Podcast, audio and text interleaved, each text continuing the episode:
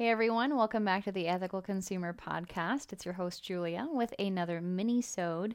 This one all about deciphering food brand buzzwords. So what is a buzzword? We're all kind of familiar with this term. It gets thrown around on occasion, but what does it mean? It's some sort of word or a description that sparks our interest that says this is a good thing or this is a bad thing or this is a better thing. In the world of marketing, sometimes it piques your interest, such as, unfortunately, low fat, or something that triggers an emotional response. Now, all of the brands that we're working with on this podcast are being highlighted because they are taking steps to be more ethical and more sustainable in their production, their marketing, and just their overall business practice. These are the brands and the companies and the people that are truly doing the good work and creating the best products out there. However, there are a lot of brands out there that use these buzzwords to get your attention, to make you think that what you're buying and what you're consuming is green and eco friendly or better or healthy for you. This is used a lot in the health food world, but also now as being ethical and being eco friendly is kind of turned into a fad, probably the best fad that you could have but it's now a selling point. And some of these selling points are not always what they seem to be. Now, there's a lot out there, and I don't want to bog you down with all of the marketing mumbo jumbo, so we're just going to cover a few of them, some that you probably see every time you go to the grocery store. The first one being the difference between organic and natural. Now, the USDA and the FDA have varying scales of organic certification. However, there is not a scale for the word natural. Natural is really not supported by any type of certification. And though there are many companies that do use natural ingredients, there are many others that once you start to read the ingredients list, there are some not so natural things on there. Certifications exist so that there can be a standard that's set, so that ideally, if you see a certification or a label on a certain product, you know what you're getting. You know what to expect from that company. However, just like with organic, there's a sliding scale on how much of it has to be organic and what verbiage they use in order to indicate what's actually in that product. There is, of course, 100% organic, in which, yes, of course, 100% of the ingredients used do need to be organic certified. But if it just says organic without the 100%, it's just 95% of the ingredients that need to be considered organic. Now, 95% is a whole lot. It's going to be much better than something that doesn't have any organic ingredients at all. But you still think when you're buying something that is organic that ideally it would be 100%, but if that 100% isn't on there, it is in fact not. There's an additional label that's used that's a little bit lower, one tier lower than organic. So, again, in the highest tier, we have 100% organic, then just organic, and then made with organic ingredients. And this made with is probably one of the biggest things to look out for. And we'll get into that later made with organic ingredients by the USDA means that 70% of the ingredients used need to be organic. And again, I know what you're thinking, Julia. You're really getting nitpicky here because you've got 70%, you've got 95%, and you've got 100%.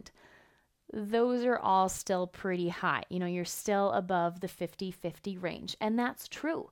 I'm not saying that the companies that are using made with organic ingredients are doing a bad job. Some ingredients are actually impossible to source organic, as you'll hear in our next Tuesday episode with Ecolips founder Steve Shriver. Beeswax is extremely difficult to certify organic. Listen to that episode to see why. So I started with the organic scale because that seems to be a fairly familiar one, and that one is very measurable. The USDA has their clear guidelines of 100%, 95%, and 70%. Now, I said we were going to come back to this made with, and here we are. This one's a pretty important one to look out for because with the exception of organic, not every industry or not every ingredient type is going to have a standard. So you may have seen certain shampoo and conditioner brands labeled as natural. Which really they're kind of anything but, but they happen to use natural ingredients or made with essential oils. That, in fact, does not make them any better, any cleaner, or any healthier for you than their counterpart that doesn't say natural. Just adding essential oils does not necessarily make it a better product. But again, the natural, the eco, the clean, the green, it's all turned into a trend. This is now a major selling point for a lot of companies, and they would like to hop on the bandwagon and might not be doing the work to support it. Something can be made with natural ingredients. There are many ingredients that are considered natural. They're on the FDA's approved natural ingredients list. That does not necessarily mean you want them anywhere near your food. So look out for the made with and look out for the natural and then check the ingredients list and see what you find. Sometimes it is just a matter of Googling a word, an ingredient, or a phrase to figure out, oh, that is actually a natural ingredient, but it's definitely not what I thought it was. Being able to read that ingredients list with confidence, knowing that you can pronounce all of those words, knowing what exactly is in your product is going to give you the power to buy smarter for not only your health, but the health of the environment. So, again, let's go back to this made with. What are some other made with things that you may see? Made with whole grains. That does not actually mean that a significant portion needs to be whole grains. And what really are whole grains? What grains are they using? Some label it, some don't. But oftentimes, a lot of companies go the inexpensive route, and it may be the less expensive grains, the less nutritious grains, maybe the cast offs that no one actually wanted to eat, or something that's in a surplus, which again is not a bad thing, especially depending on what farmers have on hand. Using something is always going to be better than wasting food. But do you really know what you're getting when you're reading this label and it says made with whole grains? There could be a whole lot of other non whole grain ingredients in there made with real fruit is another thing that you will see frequently on fruit snacks. And I think we can all agree that there are some fruit snacks that are far superior than others, but made with, again, it doesn't have to be made with a significant portion of real fruit, nor does that real fruit included in your fruit snacks make it healthy. There's still going to be a whole lot of sugar, possibly a whole lot of high fructose corn syrup, and a lot of ingredients and colors that, again, you didn't think they were in there because that company made you think that it was natural, it was made with real fruit, it was made with organic ingredients. Do you see where I'm going here? We kind of get tricked into hearing these buzzwords, and it makes us think, oh, that's a really good idea. And it might not be a bad idea. That company could be super awesome.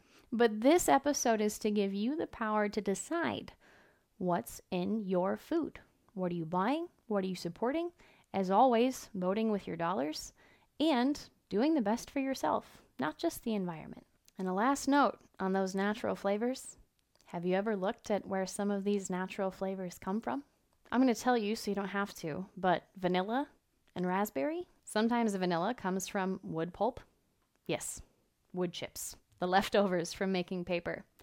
And vanilla and raspberry are sometimes flavored with the contents of beaver glands beaver glands that are nowhere near anywhere you'd want to be on a beaver. I'll let you decide, or if you really want to, Google it, but mm, I'd suggest not. So there you go, guys. Be aware of the greenwashing, be aware of the marketing on certain products.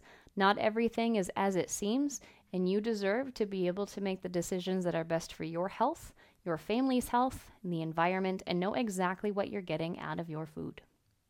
Thanks so much, guys. I'll see you next time.